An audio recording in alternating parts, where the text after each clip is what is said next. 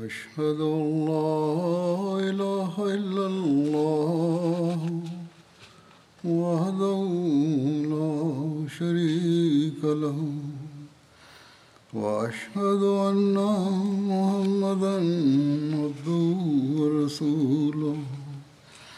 أما بعد فأعوذ بالله من الشيطان الرجيم. بسم الله الرحمن الرحيم. الحمد لله رب العالمين. الرحمن الرحيم. مالك يوم الدين. إياك نعبد وإياك نستعين. اهدنا الصراط المستقيم. صراط الذين أنعمت عليهم غير المغضوب عليهم ولا الضالين.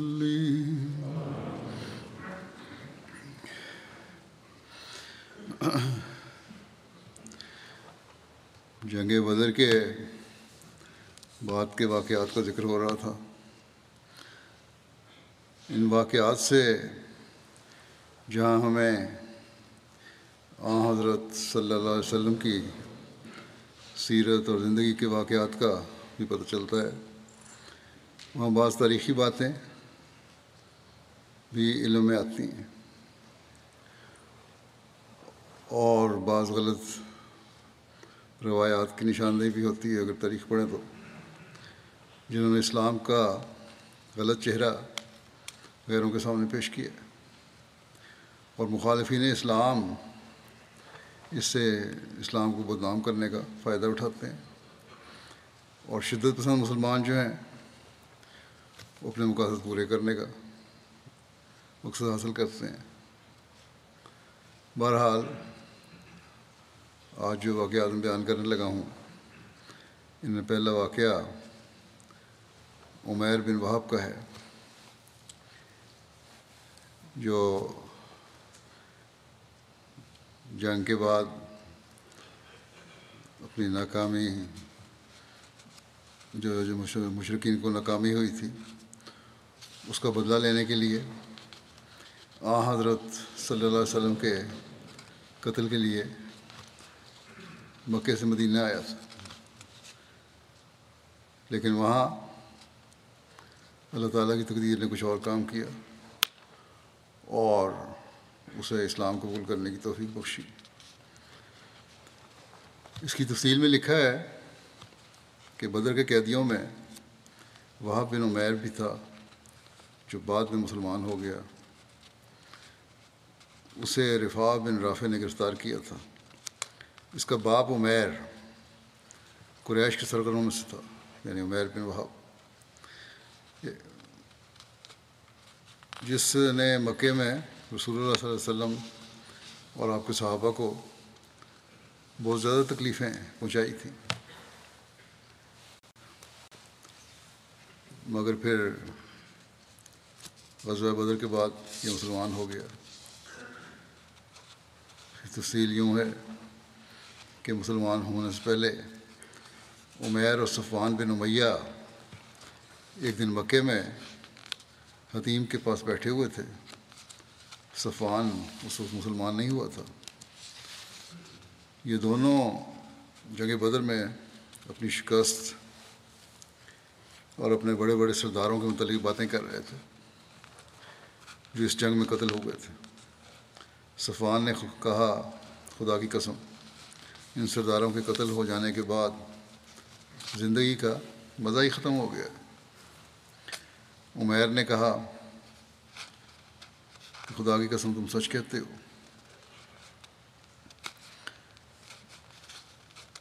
اس نے کہا کہ اگر میرے اوپر ایک شخص کا قرض نہ ہوتا، جس کی ادائیگی کا میں میرے پاس کوئی انتظام نہیں ہو رہا، اور پھر اپنے پیچھے اپنے بیوی بچوں کی پریشانی کا خیال نہ ہوتا، جو میرے بات تنگ دستی میں مبتلا ہو سکتے ہیں، تو میں محمد صلی اللہ علیہ وسلم کے پاس پہنچ کر ان کو قتل کر دیتا۔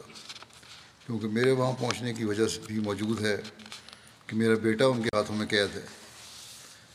یہ سنتے ہی صفوان نے عمیر کے قرض کی ذمہ داری لے لی اور کہا، تمہارا قرض میرے ذمہ رہا، میں اس کو ادا کر دوں گا۔ اور تمہارے بیوی بچے میرے بیوی بچوں کے ساتھ رہیں گے۔ اور جب تک وہ زندہ ہیں میں ان کی کفالت اور پرورش کا ذمہ لیتا ہوں۔ تم جاؤ اور محمد صلی اللہ علیہ وسلم کو نعوذ باللہ قتل کر ڈالو۔ عمیر یہ سنتے ہی سنتے ہی جانے پہ راضی ہو گیا۔ اس نے صفوان سے کہا، میرے اور درمیان درمیان جو یہ معاملہ ہوا ہے، اس کو راز میں رکھنا۔ صفوان نے وعدہ کر لیا۔ اب عمیر نے گھر جا کر اپنی تلوار نکالی، اس پہ دھار لگائی۔ اس کو زہر میں بجھایا اور اس کے بعد مکے سے روانہ ہو کر مدینے پہنچا۔ جب عمیر مسجد نبی پہنچا،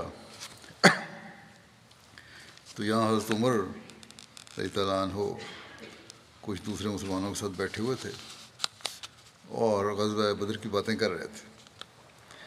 عمیر نے جو ہی مسجد نبی کے دروازے پر اپنی اونٹنی بٹھائی تو حضرت عمر کی ان پر نظر پڑی۔ کہ عمیر تلوار ہاتھ میں لیے اتر رہا ہے۔ حضرت عمر نے اس کو دیکھتے ہی کہا، یہ خدا کا دشمن عمیر بن وہاب ضرور کسی برے ارادے سے یہاں آیا ہے۔ پھر حضرت عمر فوراً ہی وہاں سے اٹھ کر حضرت صلی اللہ علیہ کے پاس آپ کے حجرہ مبارک میں گئے اور عرض کیا، اے پیغمبر خدا خدا کا یہ دشمن عمیر بن وہاب ننگی تلوار لیے آیا ہے۔ آپ نے فرمایا، اسے میرے پاس اندر لے آؤ۔ کوئی بات نہیں، میرے پاس اندر لے آؤ۔ حضرت عمر سیدھے عمیر کے پاس آئے اور تلوار کا جو پٹکا اس کی گردن میں پڑا ہوا تھا، اس کو مضبوطی سے پکڑ کر عمیر کو لے چلے۔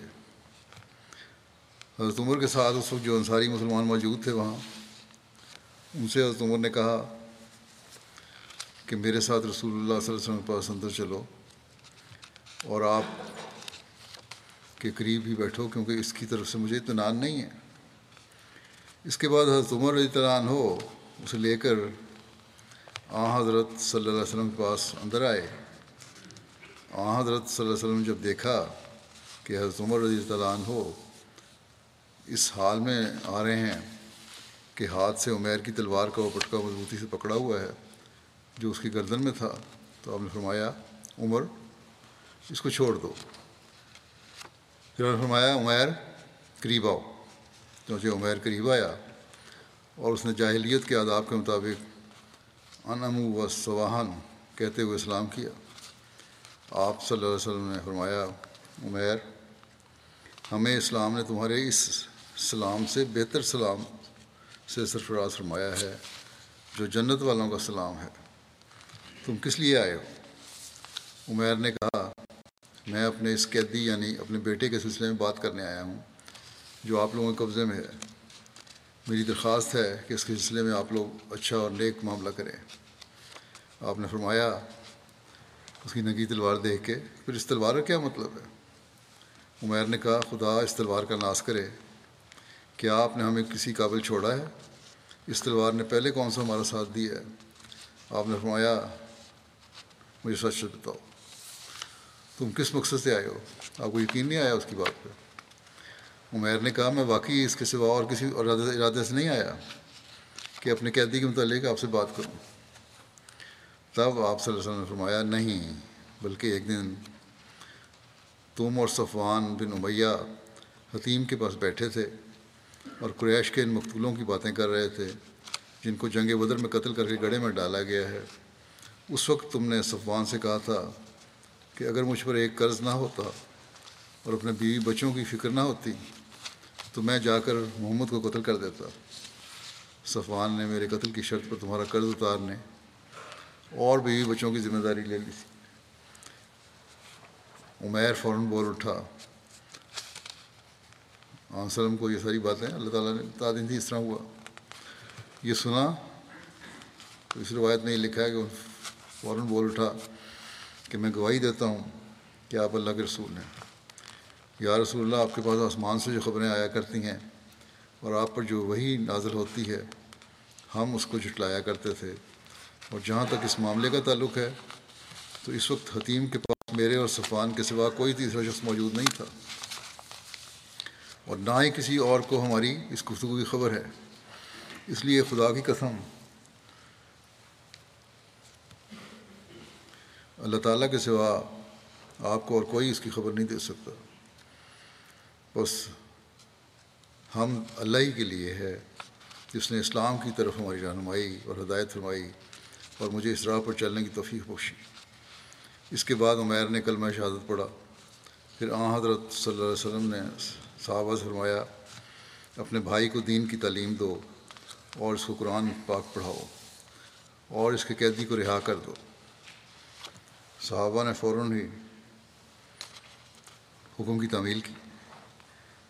پھر حضرت عمر عمیر نے آپ صلی اللہ علیہ وسلم سے عرض کیا، یا رسول اللہ، میں ہر وقت اللہ کے نور کو بجھانے کی کوشش میں لگا رہتا تھا۔ اور جو لوگ اللہ کے دین کو قبول کر چکے تھے، ان کو زبردست تکلیفیں پہنچایا کرتا تھا۔ بس اب میں پسند کرتا ہوں کہ آپ مجھے مکہ جانے کی اجازت دیں تاکہ وہاں مکے والوں کو اللہ کی طرف بلاؤں اور اسلام کی دعوت دوں، ممکن ہے اللہ تعالیٰ ان کو ہدایت دے، عطا فرما دے۔ ورنہ پھر میں ان لوگوں کو ان کی بت پرستی کی بنا پر اسی طرح تکلیفیں پہنچاؤں گا، جیسے میں اسلام کی وجہ سے آپ کے صحابہ کو تکلیف پہنچایا پہنچاتا رہا ہوں۔ آن صلی اللہ علیہ وسلم نے اس کو مکہ جانے کی اجازت عطا فرما دی۔ تکلیفیں پہنچانے کے لیے نہیں، بلکہ تبلیغ کے لیے۔ چنانچہ وہ مکے واپس پہنچ گئے۔ اور ان کے بیٹے وہاب بن عمیر بھی مسلمان ہو گئے۔ ادھر عمیر کے مکے سے روانہ ہونے کے بعد صفوان لوگوں سے کہا کرتا تھا کہ میں تمہیں ایک ایسا واقعے کی خوشخبری سناتا ہوں جو ان قریب رونما ہونے والا ہے۔ اور اس کے نتیجے میں تم جنگ بدر کے حادثے اور مصیبت کو بھول جاؤ گے۔ اور صفوان ہر آنے والے سوار سے عمیر کی کارگزاری کے متعلق پوچھا کرتا تھا۔ آخر ایک سوار مکے پہنچا۔ اور اس نے صفان صفان کو بتایا کہ عمیر اسلام قبول کر چکے ہیں۔ صفان نے حلف اٹھایا کہ کبھی اس سے بات نہیں کروں گا اور کبھی اس کو کوئی نفع نہیں پہنچاؤں گا۔ اس کے بعد جب عمیر مکہ پہنچا پہنچے، اب تو مسلمان ہو گئے تھے۔ تو پہلے صفان کے گھر نہیں گئے، بلکہ سیدھا اپنے گھر گئے۔ وہاں انہوں نے گھر والوں کے سامنے اپنے اسلام کا اعلان کیا اور ان کو مسلمان ہونے کی دعوت دی۔ جب صفوان کو اس بات کی اصلاح ہوئی تو اس نے کہا، میں پہلے ہی سمجھ گیا تھا کہ کیوں وہ پہلے میرے پاس آنے کے بجائے اپنے گھر گیا ہے؟ وہ بے دین اور گمراہ ہو گیا ہے۔ میں اب کبھی اس سے بات نہیں کروں گا۔ اور نہ اسے اور نہ اس کے گھر والوں کو کبھی میری ذات سے کوئی فائدہ پہنچے گا۔ مشرقین بھی اپنے شر کو دین سمجھتے تھے اور خدائے واحد کی عبادت کو گمراہی۔ آج کل بھی یہی حال ہے۔ اس کے بعد عمیر صفوان بن امیہ کے پاس پہنچے اور اس کو پکار کر کہا، تم ہمارے سرداروں میں سے ایک سردار ہو۔ تمہیں معلوم ہی ہے کہ ہم پتھروں کی پوجا اور ان کے لیے قربانیاں کیا کرتے تھے۔ کیا یہ کوئی دین ہوا؟ میں گواہی دیتا ہوں کہ اللہ تعالیٰ کے سوا کوئی معبود نہیں ہے۔ اور یہ کہ محمد صلی اللہ علیہ وسلم اللہ کے رسول ہیں۔ مگر صفوان نے عمیر کی بات کا نہ کوئی جواب دیا۔ اور نہ اس کی طرف متوجہ ہوا اس واقعے کے متعلق مرزا بشیر احمد صاحب نے حسیز خاتم الدین میں بھی لکھا ہے کہ کفار مکہ جو اب تک صرف ظاہری زور اور گھمنٹ پر لڑ رہے تھے اب ایک کھلے میدان میں مسلمانوں سے زک اٹھا کر مخفی اور درپردہ سازشوں کی طرف بھی مائل ہونے لگ گئے چنانچہ یہ تاریخی واقعہ جو جنگ بدر کے صرف چند دن بعد حکومت میں آیا، اس خطرے کی ایک بین مثال ہے۔ لکھا ہے کہ بدر کے چند دن بعد عمیر بن وہاب اور صفوان بن امیہ بن حلف جزی اثر قریش میں سے تھے سین کعبہ میں بیٹھے ہوئے، مقتول نے بدر کا ماتم کر رہے تھے۔ اور وہی باتیں جو پہلے ذکر ہو چکا ہے، وہ دہرا رہے یہاں سے تعریف فرمائی ہیں۔ وہ باتیں کر رہے تھے۔ یہی کہہ رہے تھے، اب جینے کا مزہ نہیں رہا۔ اور عمیر نے یہ بھی کہا کہ میں تو اپنی جان کو خطرے میں ڈالنے کے تیار ہوں۔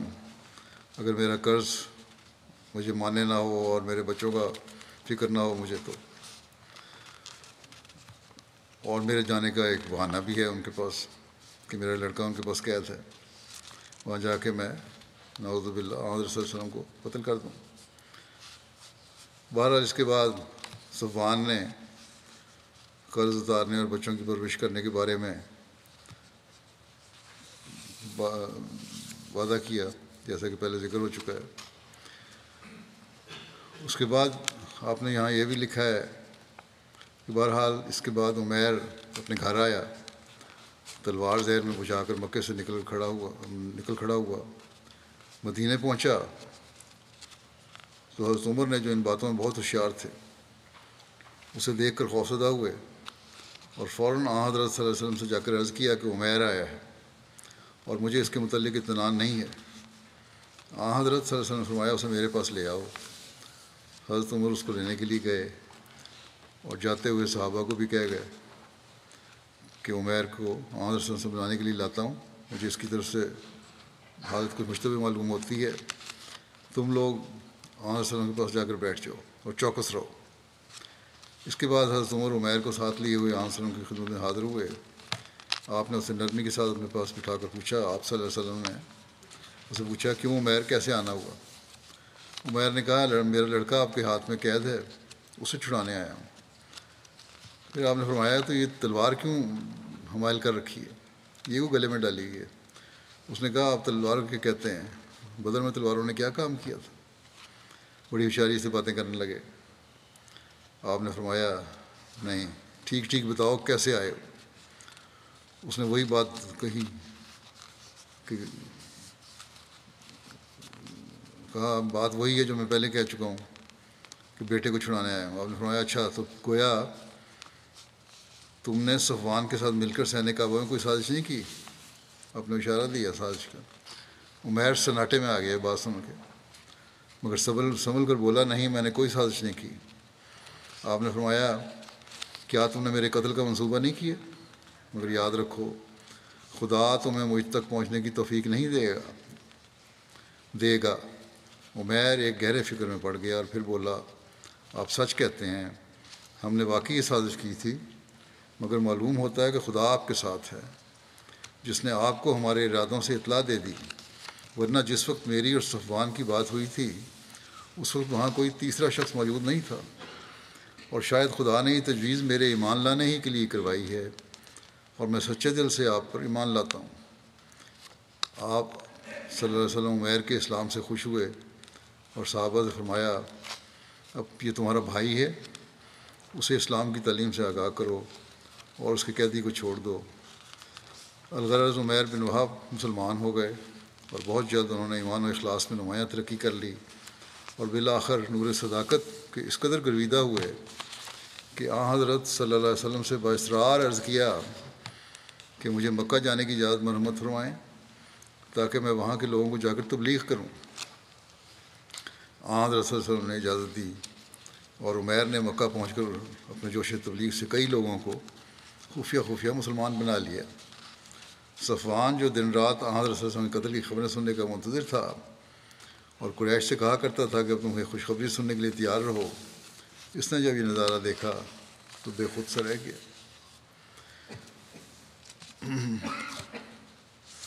بدر کے بعد بعض لوگ مسلمان بھی ہوئے، لیکن منافقانہ رنگ رکھتے تھے۔ ان میں اب عبداللہ بن ابی بن سلول بھی تھا۔ علامہ ابن کثیر سورہ بکرا کی آیت نو دس کی تصویر میں لکھتے ہیں کہ جب غزوہ بدر کا واقعہ پیش آیا اور اللہ تعالیٰ نے اپنے کلمے کو غالب کیا اور اسلام اور اہل اسلام کو عزت دی، تو عبداللہ بن ابئی بن سلول جو مدینہ کا رئیس اور بنو خدرج میں سے تھا اور زمانہ جاہلیت میں ان دونوں قبائل یعنی اوس اور خدرج کا سردار تھا۔ ان لوگوں نے ارادہ کر لیا تھا کہ وہ ان پر حکومت کرے گا۔ یعنی عبداللہ بن نوئی کو اپنا سردار بنا رہے تھے۔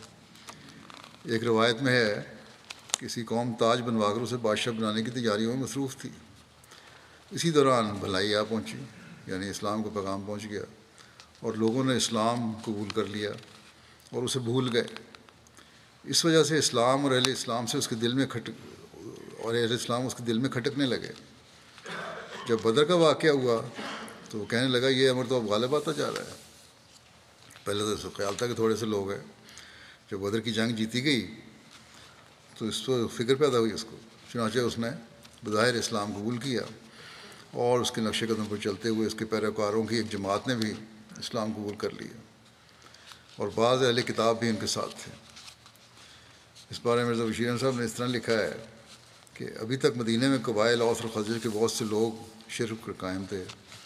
بدر کی فتح نے ان لوگوں میں ایک حرکت پیدا کر دی اور ان میں سے بہت سے لوگ آ حضرت صلی اللہ علیہ وسلم کی عظیم الشان اور خارقات فتح کو دیکھ کر اسلام کی حقانیت کے قائل ہو گئے اور اس کے بعد مدینہ سے بت پرستی، بت پرست عنصر بڑی صورت کے ساتھ کام ہونا شروع ہو گیا۔ مگر بعض ایسے بھی تھے جن کے دلوں میں اسلام کی اس فتح نے بغض اور حضرت کی چنگاری روشن کر دی۔ اور انہوں نے برملا مخالفت کو خلاف مسئلے سمجھتے ہوئے بظاہر تو اسلام قبول کر لیا، لیکن اندر ہی اندر اس کے استحصال کے درپے ہو ہو کر منافقین کے گروہ میں شامل ہو گئے۔ ان موخر ذکر لوگوں میں سے زیادہ ممتاز عبداللہ بن ابئی بن سلول تھا، جو قبیلہ خدرج کا ایک نہایت نامور رئیس تھا۔ اور آ حضرت صلی اللہ علیہ وسلم کے مدینہ میں تشریف لانے کے نتیجے میں اپنی سرداری کے چھینے جانے کا صدمہ اٹھا چکا تھا۔ یہ شخص بدر کے بعد بظاہر مسلمان ہو گیا، لیکن اس کا دل اسلام کے خلاف بغض اور دعوت سے لبریز تھا اور اہل نفاق کا سردار بن کر اس نے مخفی مخفی اسلام سے اسلام اور آحد رسول وسلم کے خلاف ریشہ دیوانیاں، دیوانی کا سلسلہ شروع کر دیا۔ چنانچہ بعد کے واقعات سے پتہ لگتا ہے کہ کس طرح یہ شخص بعض اوقات اسلام کے لیے نہایت نازک حالات پیدا کر دینے کا باعث بنا۔ اس کی ایک لمبی ایک علیحدہ تاریخ ہے۔ غزوہ بنو سلیم یا کرکرت القدر۔ رسول اللہ صلی اللہ علیہ وسلم جب غزوہ بدر سے لوٹے تو چند ہی دنوں بعد آپ کو اطلاع ملی کہ بنو سلیم اور بنو غطفان کے لوگ کرکرت القدر کے مقام پر جمع ہیں اور مدینہ پر حملے کی منصوبہ بندی کر رہے ہیں۔ کرکرت القدر ایک چرچن میدان میں ایک چشمہ تھا، اس کا نام ہے۔ یہ ادھر نجد کے راستے میں مکہ سے شام جانے والے شاہراہ پر مدینہ سے چھیانوے میل کے فاصلے پر واقع ہے۔ بہرحال یہ خبر ملتے ہی رسول اللہ صلی اللہ علیہ وسلم نے فیصلہ کیا کہ بنو سلیم اور بنو وطفان کی طرف خود فوری پیش قدمی کر کے ان کے فاصد ارادوں کو خاک میں لا دینا چاہیے۔ چنانچہ آپ صلی اللہ علیہ وسلم تین سو صحابہ کا لشکر لے کر بنفس نفیس کرکرت القدر کی طرف روانہ ہو گئے۔ جنگ کی روانگی کے بارے میں مختلف رائے ہیں۔ ابن اسحاق کے بقول رسول اللہ صلی اللہ علیہ وسلم غزہ بدر سے واپسی کے سات دن بعد آخر رمضان یا شروع شبال دو ہجری میں اس مہم پر روانہ ہوئے تھے۔ طبقات ابن سعد نے لکھا ہے، غزوہ بن السلیم چھ جماعتی اللہ کو پیش آیا۔ واقعی کے مطابق وضو نصف محرم تین ہجری میں پیش آیا۔ واقعی کی روایتیں عموماً کمزوری ہوتی ہیں۔ اس غزوے کی قیادت خود رسول اللہ صلی اللہ علیہ وسلم فرمائی اور آپ صلی اللہ علیہ وسلم کے علم بردار حضرت علی تھے اور اسلامی جھنڈے کا رنگ سفید تھا۔ رسول اللہ صلی اللہ علیہ وسلم نے مدینہ منورہ میں حضرت عبداللہ بن عبداللہ ابن ام مکتوم کو اپنی نعمت کا شرف عطا فرمایا۔ یہ بھی کہا جاتا ہے کہ رسول اللہ صلی اللہ علیہ وسلم نے اس موقع پر حضرت صبا بن عرف عرفتہ غفاری کو مدینہ میں اپنا مقرر کیا تھا۔ بہرحال ان دونوں کو وضاحت اس طرح ان دونوں باتوں کی جاتی ہے کہ انتظامی فیصلوں کے لیے حضرت صبا کو نیابت سونپی اور حضرت عبداللہ ابن مختوم کو حسب معمول نماز پڑھانے پر معمول فرمایا۔ بہرحال، دشمن کو یہ پتہ لگا کہ یہ اسلامی لشکر آ رہا ہے، تین سو لوگ آ رہے ہیں، بنو سلیم اور بنو غطفان کے لوگوں کو یہ اچانک خبر پہنچی، ان کے لیے بڑا غیر متوقع تھا۔ خوفزدہ ہو کر وہ لوگ وہاں سے دوڑ گئے اور پہاڑوں کی چوٹیوں کے اوپر جا پہنچے۔ رسول اللہ صلی اللہ علیہ وسلم لشکر جی کے ساتھ وادی قدر پہنچے۔ تو آپ صلی اللہ علیہ وسلم کو اونٹوں کے قدموں کے نشان کے علاوہ پانی کے گھاٹ بھی نظر آئے۔ لیکن آپ صلی اللہ علیہ وسلم اس علاقے میں دشمن کا، آپ کو اس علاقے میں دشمن کا ایک آدمی بھی نہیں ملا۔ رسول اللہ صلی اللہ علیہ وسلم نے صحابہ کرام کا ایک دستہ وادی کی بلائی جانب روانہ فرمایا اور خود کسی مزاحمت کا سامنا کیے بغیر وطن وادی میں تشریف لے گئے۔ وہاں آپ صلی اللہ علیہ وسلم کو ان قبائل کے کچھ چرواہے ملے۔ ان میں یسار نامی یہ غلام بھی تھا۔ آپ صلی اللہ علیہ وسلم نے اس سے بنو سلیم اور غطفان کے لوگوں کے بارے میں دریافت فرمایا۔ اس نے جواب دیا کہ مجھے ان کے بارے میں کچھ نہیں، میں تو بس اونٹوں کو پانی پلاتا ہوں۔ کچھ کو پانچویں دن، کچھ کو چوتھے دن باری آتی ہے اور مقامی لوگ چشموں کی طرف اوپر چڑھے گئے، چڑھ گئے ہیں۔ جبکہ ہم اونٹوں کے ریوڑ کے ساتھ اس معاملے سے بالکل الگ تھلگ ہیں۔ بہرحال علیہ وسلم نے، کیونکہ یہ جنگ کے ارادے سے لوگ آئے ہوئے تھے، ان کا سامان تھا، آپ نے اونٹوں اور چرواؤں کو حراست میں لے لیا۔ تین رات آپ نے وہاں قیام فرمایا۔ ایک روایت مطابق دس راتیں مقیم رہے۔ جتنا عرصہ آپ صلی اللہ علیہ وسلم وہاں قیام پذیر رہے، کسی کو آپ صلی اللہ علیہ وسلم کے مقابلے میں آنے کی ضرورت نہیں ہوئی۔ اس طرح آپ صلی اللہ علیہ وسلم بغیر کسی لڑائی کے فتح یاب ہو کر واپس آ گئے۔ ایک روایت میں بیان ہوا ہے کہ آپ صلی اللہ علیہ وسلم کو جو اونٹ بطور مالک نمت ملے، ان کی تعداد پانچ سو تھی۔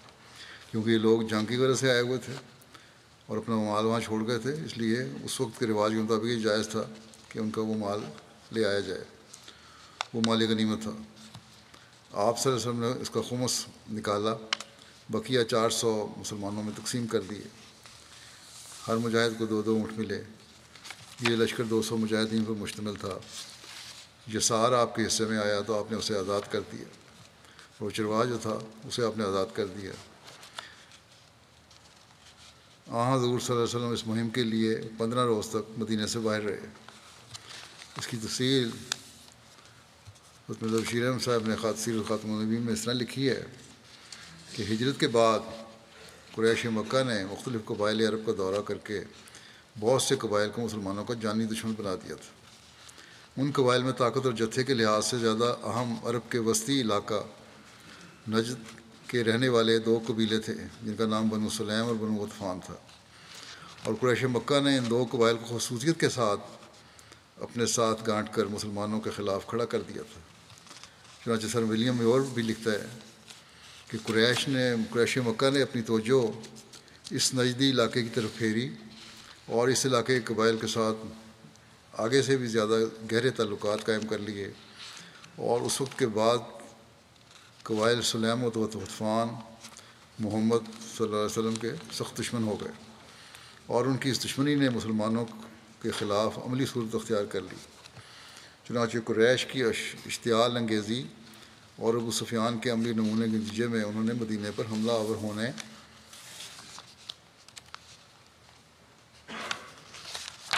کی تجویز پختہ کر لی۔ اور اس سے یہ مستشرق ہے۔ اس نے بھی یہ تسلیم کیا ہے وہ اکٹھے ہو گئے اور حملہ پر حملہ کرنا چاہتے تھے مدینہ پر۔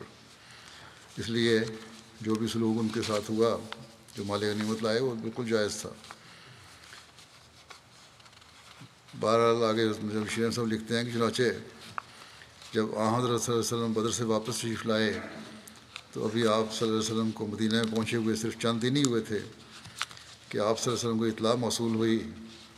کہ قبائل سلیم و غطفان کا ایک بڑا لشکر مدینہ پر حملہ آور ہونے کی نیت سے کرکرات القدر میں جمع ہو رہا ہے۔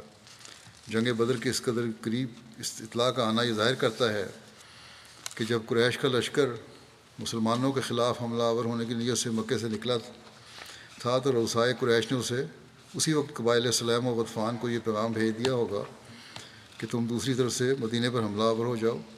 یا یہ بھی ممکن ہے کہ جب وہ سفیان اپنے قافلے کے ساتھ بچ کر نکل گیا تو اس نے کسی کاست وغیرہ کے ذریعے ان قبائل کو مسلمانوں کے خلاف نکلنے کی تحریک کی ہو۔ بہرحال ابھی آ حضرت صلی اللہ علیہ وسلم جنگ بدر سے فارغ ہو کر مدینہ میں پہنچے ہی تھے کہ یہ وحشت ناک اطلاع موصول ہوئی کہ قبائل سلیم و غطفان مسلمانوں پر حملہ کرنے والے ہیں۔ یہ خبر سن کر آپ صلی اللہ علیہ وسلم فوراً صحابہ کی ایک جمعیت کو ساتھ لے کر پیش بندی کے طور نجد کی طرف روانہ ہو گئے۔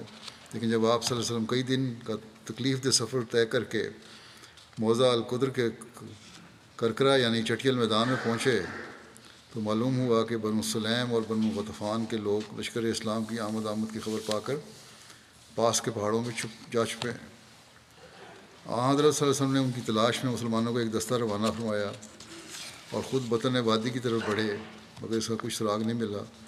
البتہ ان کے اونٹوں کا ایک بڑا گلا گلا اور ایک وادی بھی ایک وادی میں چڑھتا ہوا مل گیا، جس پر قوانین جنگ کے ماتحت جو سور قوانین جنگ تھے، صحابہ نے قبضہ کر لیا اور اس کے بعد آ حضرت صلی اللہ علیہ وسلم مدینہ کو واپس لوٹ آئے۔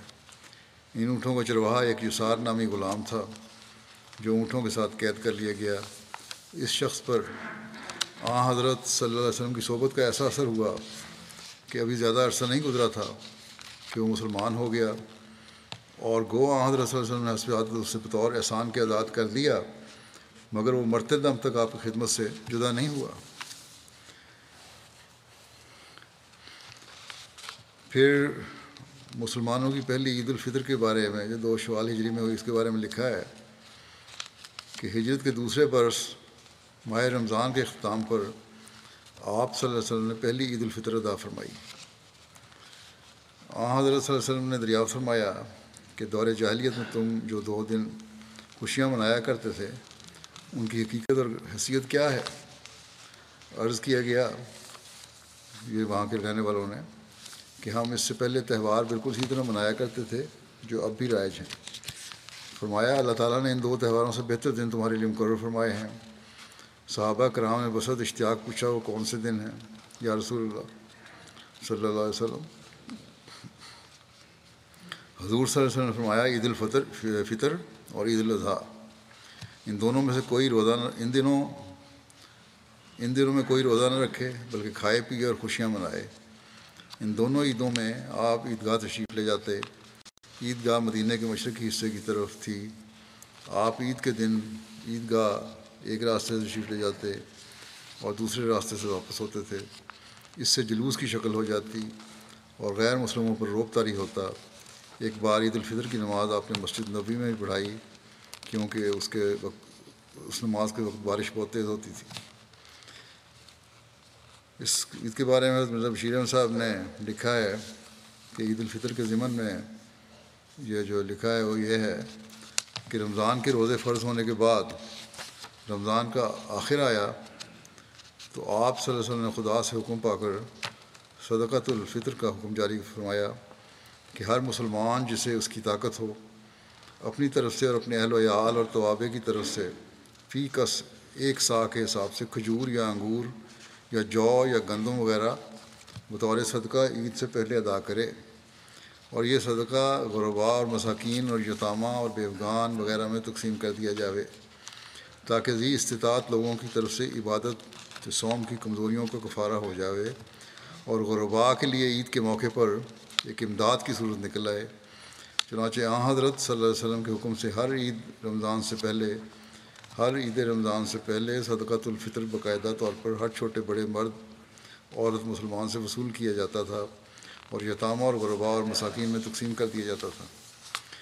عید الفطر بھی اسی سال شروع ہوئی یعنی آ صلی اللہ علیہ وسلم نے حکم دیا کہ رمضان کا مہینہ ختم ہو جانے پر شوال کی پہلی تاریخ کو مسلمان عید منایا منایا کریں۔ یہ عید اس بات کی خوشی میں ہے کہ اللہ تعالیٰ نے ہمیں رمضان کی عبادت ادا کرنے کی توفیق عطا فرمائی ہے۔ مگر کیا شان دل ربائی ہے کہ آپ صلی اللہ علیہ وسلم نے اس خوشی کے اظہار کے لیے بھی ایک عبادت ہی مقرر فرمائی، چنانچہ حکم دیا کہ عید کے دن تمام مسلمان کسی کھلی جگہ جمع ہو کر پہلے دو رکعت نماز ادا کیا کریں، پھر اس نماز کے بعد بے شک جائز طور پر ظاہری خوشی بھی منائیں، کیونکہ روح کی خوشی کے وقت جسم کا بھی حق ہے کہ وہ خوشی میں حصہ لے۔ دراصل اسلام نے ان تمام بڑی بڑی عبادتوں کے اختتام پر جو اجتماعی طور پر ادا کی جاتی ہیں، عیدیں رکھی ہیں۔ چنانچہ نمازوں کی عید جمعہ ہے، جو گویا ہر ہر ہفتے کی نمازوں کے بعد آتا ہے۔ اور جسے اسلام میں ساری عیدوں سے افضل قرار دیا گیا ہے۔ پھر روزوں کی عید عید الفطر ہے، جو رمضان کے بعد آتی ہے، اور حج کی عید عید الاضحیٰ ہے، جو حج کے دوسرے دن منائی جاتی ہے۔ اور یہ ساری عیدیں پھر خود اپنے اندر ایک عبادت ہیں۔ الغرض اسلام کی عیدیں اپنے اندر ایک عجیب شا، عجیب شان رکھتی ہیں، اور ان سے اسلام کی حقیقت پر بڑی روشنی پڑتی ہے، اور یہ اندازہ کرنے کا موقع ملتا ہے کہ کس طرح اسلام مسلمانوں کے ہر کام کو ذکر الہی کے ساتھ پابند کرنا چاہتا ہے۔ بس یہ اہمیت ہے عیدوں کی کہ یاد رکھنا چاہیے ہمیشہ، صرف خوشیاں نہیں، بلکہ اللہ تعالیٰ کا ذکر بھی ہونا چاہیے اور عبادت بھی ہونی چاہیے۔ فرماتے ہیں کہ مجھے تاریخ سے ہٹنا پڑتا ہے، ورنہ میں اب یہ بتاتا کہ مسلمان کس طرح اسلام نے ایک مسلمان کی ہر حرکت و سکون اور ہر کال و فیل کو خدا کی یاد کا خمیر دیا ہے۔ حتیٰ کہ روزمرہ کے معمول، معمولی اٹھنے، بیٹھنے، چلنے، پھرنے، سونے، جاگنے، کھانے، پینے، نہانے، دھونے، کپڑے بدلنے، جوتا پہننے، گھر سے باہر جانے، گھر کے اندر آنے، سفر پر جانے، سفر سے واپس آنے، کوئی چیز بیچنے، کوئی چیز خریدنے، بلندی پر چڑھنے، بلندی سے اترنے، مسجد میں داخل ہونے، مسجد سے باہر آنے، دوست سے ملنے، دشمن کے پاس سامنے ہونے، نیا چاند دیکھنے، بیوی کے پاس جانے، غرض ہر کام کے شروع کرنے اور ختم کرنے حتیٰ کہ چھینک اور واسی تک لینے کو کسی نہ کسی طرح خدا کے ذکر کے ساتھ وابستہ کر دیا ہے۔ بس یہ اسلام کی تعلیم ہے جسے ہمیشہ ہر حقیقی مسلمان کو سامنے رکھنا چاہیے کہ اللہ تعالیٰ ہر وقت ہر بات میں ہمارے سامنے ہونا چاہیے۔ اس حالت میں اگر مشرقین عرب آ حضرت صلی اللہ علیہ وسلم کے متعلق جو دراصل اس تعلیم کے لانے والے لیکن کفار کے خیال میں اس تعلیم کے بنانے والے تھے۔ یہ کہتے ہوں کہ محمد صلی اللہ علیہ وسلم کو خدا کا جنون ہو گیا ہے تو کوئی تعجب کی بات نہیں۔ واقعی ایک دنیا دار کو یہ باتیں جنون کے سوا اور کچھ نظر نہیں آ سکتی۔ مگر جس نے اپنی ہستی کی حقیقت کو سمجھا، وہ جانتا ہے کہ زندگی اسی کا نام ہے۔ حقیقی زندگی یہی ہے کہ خدا تعالیٰ کی یاد ہمیشہ انسان کو رہے۔ اس عرصے میں دو مشتبہ واقعات کا بھی ذکر ملتا ہے۔ جنگ بدر کے بعد اور اس سے پہلے۔ جن کا اگر سرسری جائزہ بھی لیا جائے تو صاف ظاہر ہوتا ہے کہ من گرد کہانی ہے۔ اور اگر صاف پتہ لگ رہا ہے۔ پہلا واقعہ اسما بنت مروان کا قتل ہے۔ یہ بیان کیا جاتا ہے کہ اس کا قتل کیا گیا۔ اور اس کی تفصیل میں بیان ہوا ہے کہ حضرت عمیر بن ادی ختمی ایک نبینہ صحابی صحابی تھے۔ حضرت عمیر قبیلہ بن و ختمہ میں سب سے پہلے مسلمان ہوئے۔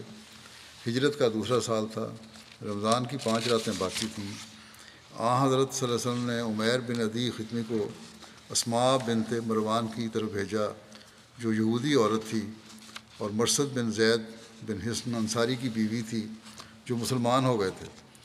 اسما بنت مروان کے قتل کے حکم دینے کی وجہ یہ تھی کہ یہ اسلام کو گالیاں دیا کرتی تھی۔ یہ بیان کیا جاتا ہے۔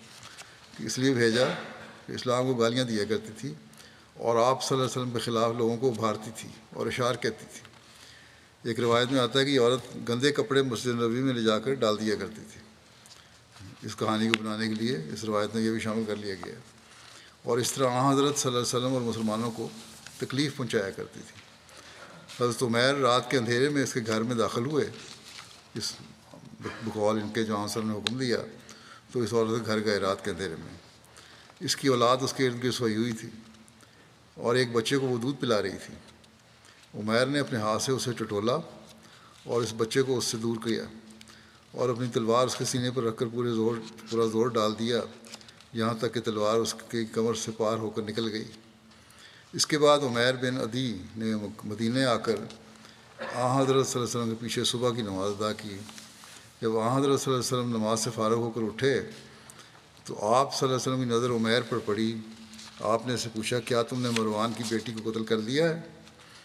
انہوں نے عرض کیا ہاں۔ کیا اس کے قتل کے دیا مجھ پر کوئی گناہ ہوا ہے؟ اب یہ پوچھ رہے ہیں، ایک طرف تو لکھا ہے کہ آنسل نے ان کو بھیجا تھا۔ اب یہ پوچھ رہے ہیں، کیا قتل کے نتیجے میں مجھے گناہ ہوا ہے؟ آپ نے جواب میں عربی کا ایک غیر معروف محاورہ بولا اور فرمایا فرمایا، لا ینت ہو لا ینت ہو فیحا انزان۔ اس کی وجہ سے تو دو بکریاں بھی باہم لڑیں گی۔ یعنی اس عورت کا قتل کا اتنا حقیر معمولی ہے کہ اس کی مخالفت کرنے والا بھی اس کی مخالفت نہیں کرے گا۔ تو لکھتے ہیں کہ یہ کلمہ یا محاورہ ان کلمات میں سے ہے جو رسول اللہ علیہ وسلم کے علاوہ کسی کی زبان سے نہیں سنے گئے۔ تو یہ یہی ایک روایت ملتا ہے یہاں۔ بہرحال اس واقعے کے بعد آحمد صلی اللہ علیہ وسلم نے عمیر کا نام بصیر یعنی بینا رکھ دیا۔ حضرت عمر بن خطاب نے کہا، اس اندھے کی طرف دیکھو جس نے اطاعت الہیہ میں رات بسر کی ہے۔ آپ نے اسے فرمایا، انہیں اندھا نہ کہو، بلکہ انہیں بصیر کہو۔ ایک روایت میں اسماء کے قتل کا واقعہ یوں بیان ہوا ہے کہ جب رسول اللہ صلی اللہ علیہ وسلم نے اسماء بنت مروان کے قتل کا ارادہ کیا تو لوگوں سے فرمایا، کیا کوئی شخص ہے جو ہمیں اس عورت سے نجات دلا سکے؟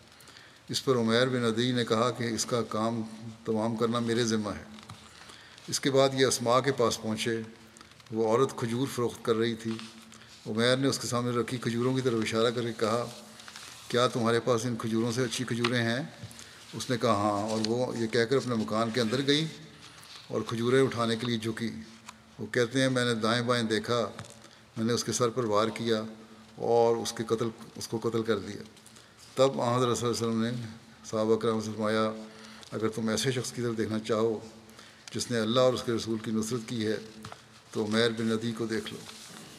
ایک روایت میں یہ ہے کہ جب رسول اللہ صلی اللہ علیہ وسلم نے اسماء بنت مروان کا خون جائز قرار دیا، تو حضرت عمیر نے منت مانی تھی کہ اگر اللہ تعالیٰ نے اپنے رسول صلی اللہ علیہ وسلم کو جنگ بدر سے خیریت کے ساتھ مدینہ پہنچنا نصیب فرمایا تو میں اسماء کو قتل کروں گا۔ بدر کی جنگ اور انہوں نے کہا کہ جنگ سے واپسی پر میں قتل کر دوں گا۔ چنانچہ جب رسول اللہ صلی اللہ علیہ وسلم بدر سے کامیابوں کا عمران ہو کر مدینہ منورہ واپس آ گئے، تو حضرت عمیر نے اپنی منت پوری کرنے کے لیے اسماء کے گھر جا کر اس کو قتل کیا۔ ایک روایت میں آتا ہے کہ اسماء بنت مروان کو قتل کرنے کے بعد جب حضرت عمیر اس محلے میں واپس آئے، تو اس عورت کے بیٹے ایک گروہ کے ساتھ اپنی ماں کو دفن کر رہے تھے۔ عمیر کو دیکھ کر انہوں نے کہا، عمیر، کیا تم نے اسے قتل کیا ہے؟ انہوں نے کہا ہاں. پھر کہا فقید ہونی جمی انسم اللہ تم ضرور بس تم سب مل کر میرے خلاف چالنے چلو۔ پھر مجھے کوئی مولت نہ دو۔ مجھے اس ذات کی قسم جس کے دست تصرف میں میری جان ہے۔ اگر تم سارے مل کر بھی وہی باتیں کہو جو یہ عورت کہا کرتی تھی، تو تم سب کی گردنیں اپنی تلوار سے اڑانا شروع کر دوں گا۔ یہاں تک کہ یا تو میں شہید ہو جاؤں گا یا تو میں واصل جہنم کر دوں گا۔ اس روز سے قبیلہ بنو خطمہ میں کھل کر اسلام پھیلنے لگا، ورنہ اس سے پہلے ان لوگوں، ان میں جو لوگ مسلمان ہو چکے تھے، وہ بھی اپنا مسلمان ہونا چھپایا کرتے تھے۔ علامہ سہیلی نے لکھا ہے کہ اسماء کو قتل کرنے والے اس کے شوہر تھے اور کتاب استیاب نے حضرت عمیر کے حالات کے تحت لکھا ہے کہ انہوں نے اپنی بہن کو بھی قتل کیا تھا، کیونکہ وہ رسول اللہ صلی اللہ علیہ وسلم کو گالیاں دیا کرتی تھی مگر استیاب میں عمیر کی بہن کا نام مذکور نہیں۔ تو یہ ساری کہانی بیان کی گئی ہے۔ تاریخ و سیرت کی بعض کتب میں یہ واقعہ ملتا ہے۔ لیکن سیاستہ اور حدیث کی کسی بھی معتبر کتاب میں اس کا تذکرہ نہیں ہے۔ عمر واقعہ یہ ہے کہ بعد کے زمانے کے بعض لوگوں نے اس طرح کے فرضی اور من گھڑت واقعات کو نہ صرف اپنی کتابوں میں جگہ دی ہے، بلکہ توہین رسالت کی سزا کے ذمن میں دلیل کے طور پر پیش کرنے لگے ہیں اور یہی آج کل کے ملا اس بات کو لے کے جو دلیل دیتے ہیں۔ کہ یہ توہین رسالت کرے، اس کو قتل کر دو۔ جبکہ توہین رسالت کی قسم کسی قسم کی کوئی ایسی سزا شریعت اسلام میں موجود نہیں ہے۔ اور نہ ہی اس طرح کے واقعات کی کوئی حقیقت ہے۔ مثلاً جب ہم اس واقعے کا تجزیاتی مطالعہ کریں، تو معلوم ہوتا ہے کہ اول تو صنعت کے اعتبار سے یہ روایت ضعیف ہے۔ اور علامہ البانی نے اس حدیث کو موضوع قرار دیا ہے۔ چنانچہ علامہ ناصر الدین البانی نے اسے اپنی کتاب سلسلۃ الحدیث ضعیفہ والموضوع میں لکھا ہے کہ اس کا ایک راوی محمد بن عمر واقعی ہے جو کذاب ہے اور ابن معین نے اسے ضعیف کہا ہے۔ اس کے علاوہ درایت کے لحاظ سے دیکھا جائے تو اس روایت کے بارے میں کئی سوالات اٹھتے ہیں۔ مثلا، صحابی نابینا ہونے کے باوجود اس عورت گھر تک اکیلے کیسے پہنچے؟ پھر کہتے ہیں، راستہ پہلے دیکھ لی جاتے ہوں گے، یا تو باقاعدہ جاتے ہوں، پھر تو راستہ ٹل کے پہنچ گئے۔ لیکن عین رات اکیلے وہاں پہنچ بھی گئے، دروازے بھی پہنچ گئے، اندر بھی چلے گئے۔ پھر دو یہ کہ عورت کو رات کے اندھیرے میں کیسے ڈھونڈ نکالا؟ یہ پتہ کس نے لگا ارد گرد اس کے بچے بھی سو رہے ہیں، چلو ہر ایک کو ٹٹولتے رہے، اور پھر پتہ لگا، اور کوئی نہیں جگہ اس ٹٹولنے کے دوران میں۔ ٹٹول کر یہ بھی معلوم کر لیا کہ وہ بچے کو دودھ پلا رہی تھی۔ پھر اس مقتول نے، اس مقتولہ نے موت کو سامنے دیکھ کر بھی نابینا سے اپنے دفاع یا بچاؤ کے لیے کوئی کوشش یا مزاحمت نہیں کی۔ اس کو بچے کو، حالانکہ قاتل نے روایت کے مطابق اس دودھ کے پیتے بچے کو زبردستی الگ کیا تھا۔ یہ سارا وہ نہ بینا تھے۔ عورت کی آنکھیں تھیں، تب بھی اس نے نہ شور مچایا، نہ کو مزاحمت کی۔ اس کا شور بھی، شوہر بھی وہاں سو رہا تھا، اس کو بھی کوئی خبر نہیں ہوئی۔ اور سب سے بڑھ کر یہ کہ نابینا صحابی کو کوئی آواز دیے بغیر کیسے پتہ چل گیا؟ عموم طور پر نابینا آوازوں سے پہچانتے ہیں کہ وہی عورت اسماء بنت مروان ہی تھی۔ دوسری روایت میں یہ بھی ہے کہ وہ عورت جب کھجور لینے اندر گئی، ایک اور دوسری روایت جو ہے، اب کہانیاں بھی مختلف ہیں نا۔ اب دوسری کہانی میں یہ ہے کہ وہ عورت جب کھجور لینے اندر گئی تو صحابی نے ادھر ادھر دیکھا تو انہیں کوئی نظر نہ آیا۔ یہ بات قابل غور ہے کہ صحابی تو نابینا تھے۔ اس صورت میں ادھر ادھر کیسے دیکھ سکتے تھے؟ اور کیسے کہہ سکتے تھے کہ میں نے ادھر ادھر دیکھا تو کوئی نظر نہ آیا؟ بلکہ پہلے سے پڑھی ہوئی کھجوروں کو دیکھ کر یہ بھی اندازہ ہو گیا کہ یہ کھجوریں عمدہ نہیں ہیں۔ اگر یہ کہا کہ ہاتھ لگا کے دیکھا تھا چلو ٹھیک ہے، لیکن ادھر ادھر دیکھنے والی بات تو باہر ہے نا۔ ایک روایت میں ہے کہ جب وہ صحابی اس عورت کو قتل کرنے کے بعد رسول اللہ صلی اللہ علیہ وسلم پہنچے اور اس کے قتل کی اطلاع دی، جب جو دوبارہ واپس وہاں لوٹے تو وہاں اس عورت کے بیٹے اسے دفن کر رہے تھے۔ یہ بات بھی قابل غور ہے کہ کس طرح ممکن ہے کہ ادھر وہ اسے قتل کرے، ادھر اس کے بیٹے اسے کچھ ہی دیر میں دفن بھی کرنے آ جائیں۔ چند تھوڑے سے وقفے میں فوری سارے کام ہو گئے۔ اس کے علاوہ یہ بھی تحقیق ہے اور یہ بیان کر دیتا ہوں ہمارے لوگوں کی۔ دیگر اختلافات اس واقعہ کا فرضی اور منگرت ہونا ثابت کرتے ہیں۔ ان میں یہ ہے کہ اکثر روایات میں عورت کا نام اسماء بنت مروان درج ہے، جبکہ مصنف الاستیاب کے نزدیک وہ اسماء نہیں بلکہ عمیر کی بہن بنت ادی تھی۔ دوسرا یہ کہ قاتل کا نام اکثر جگہوں میں عمیر بن ادی آیا ہے، لیکن بعض جگہ عمر بن ادی بھی آیا ہے۔ جبکہ نے دریت کے نزدیک قاتل کا نام کشمیر تھا۔ بعض اور روایات کے مطابق مذکورہ بالا میں سے کوئی بھی قاتل نہیں تھا، بلکہ اس عورت کی قوم کے کسی شخص نے اسے قتل کیا تھا، جبکہ وہ کھجور بیچ رہی تھی۔ ابن سعد کے مطابق قتل کا وقت رات کا درمیانی حصہ ہے۔ جبکہ زرکانی کی روایت میں دن یا شام کا وقت ظاہر ہوتا ہے کیونکہ روایت کے مطابق اس وقت مقتولہ کھجوریں بیچ رہی تھی واقعہ طریقے واردات میں بھی اختلاف ہے۔ مقتولہ کا گلا دبایا گیا، اس کے پیٹ میں خنجر وغیرہ گھونپ کر اسے قتل کیا گیا۔ اسے رات سوتے میں قتل کیا گیا یا اس سے کھجوریں لینے کے بہانے اسے گھر جا کر گلا دبایا گیا۔ پھر یہ بھی ہے کہ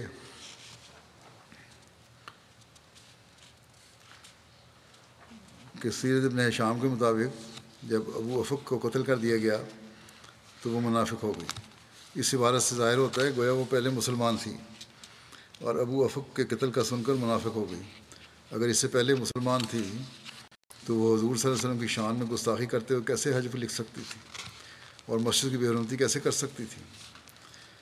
واقعی کی روایت کے مطابق عمیر نے کہا، اے اللہ، مجھ پر تیرے لیے نظر ہے۔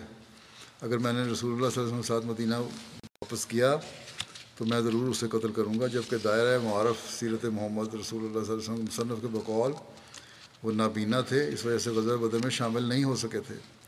اور اسی مصنف نے اس واقعہ کے تناظر میں واقعی کا کال کہ وہ نابینا ہونے کے باوجود جہاز میں حصہ لیتے تھے، کا ذکر کیا ہے۔ خود ہی غلط قسم کی روایات غلط مت کر۔ اگر یہ فرضی اور من گھڑت واقعہ نہیں ہے تو تاریخ و سیرت کی بعض کتب مثلاً تاریخ توری تاریخ ابن کثیر وغیرہ نے اس واقعہ کا ذکر کیوں نہیں کیا؟ صرف چند کتب، مثلاً طبقات القبرا ابن سعد وغیرہ نے سرسری سے ذکر کیا ہے، جبکہ چند نے سرے سے ہی اس واقعے کا تذکرہ تک نہیں کیا۔ لیکن واقعی نے اس واقعے کا ذکر نسبتاً تفصیل سے بیان کیا ہے۔ کتب حادیث میں بھی اس واقعے کا ذکر نہیں ملتا۔ حالانکہ مصنفین کتب حادیث نے ان تمام روایات کو اپنی کتب میں جگہ دی ہے جو رسول اللہ صلی اللہ علیہ وسلم کی طرف منسوخ ہوئی ہیں۔ تو پھر اس واقعے کا ذکر کیوں نہیں کیا؟ پھر یہ بھی ہے کہ اس روایت کے مطابق جو رسول اللہ صلی اللہ علیہ وسلم نے خود اس صحابی کو، اس عورت کے قتل کے لیے بھیجا تھا، تو پھر صحابی کا رسول اللہ صلی اللہ علیہ وسلم سے اس بات کے پوچھنے کا کیا مطلب ہے کہ کیا مجھے اس کے قتل کرنے سے گناہ تو نہیں ملے گا؟ جیسے میں نے پہلے بھی کہا۔ اگر یہ واقعہ ہوا ہوتا تو یہود لازمن یہ کہتے کہ عملی طور پر مسلمانوں نے پہلے اسما بنت مروان کا قتل کر کے عہد کو توڑا ہے اور مدینہ کے امن کو خراب کرنا چاہے جبکہ مورخین مثلا عروض العنف اور تاریخ التبری کا اتفاق ہے کہ مسلمانوں اور یہودیوں کی پہلی مخاصمت غزوہ بنو قینکس ہے۔ تو یہ خود یہودیوں کا کوئی رد عمل ایسا نہیں ہے۔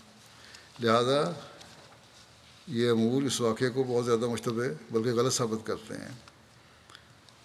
شدت پسند مولا نے ان واقعات کی قومیت دے کر اسلام کی خوبصورت تعلیم کو بدنام کیا ہے۔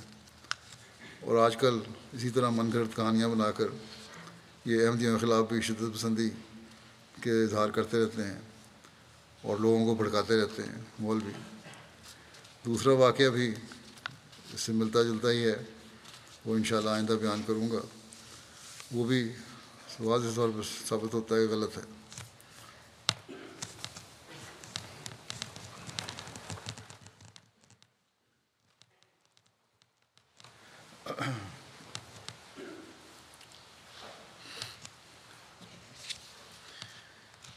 الحمد لله الحمد لله نحمده ونستعينه ونستغفره ونؤمن به ونتوكل عليه ونعوذ بالله من شرور أنفسنا ومن سيئات أعمالنا. من يهده الله فلا مضل له ومن يضلله فلا هادي له. ونشهد أن لا إله إلا الله ونشهد أن محمدا عبده ورسوله. عباد الله رحمكم الله. إن الله يأمر بالعدل واللسان وإيتاء ذي القربى. وينهى عن الفحشاء والمنكر والبغي يعظكم لعلكم تذكرون اذكروا الله يذكركم ودوه يستجب لكم ولذكر الله أكبر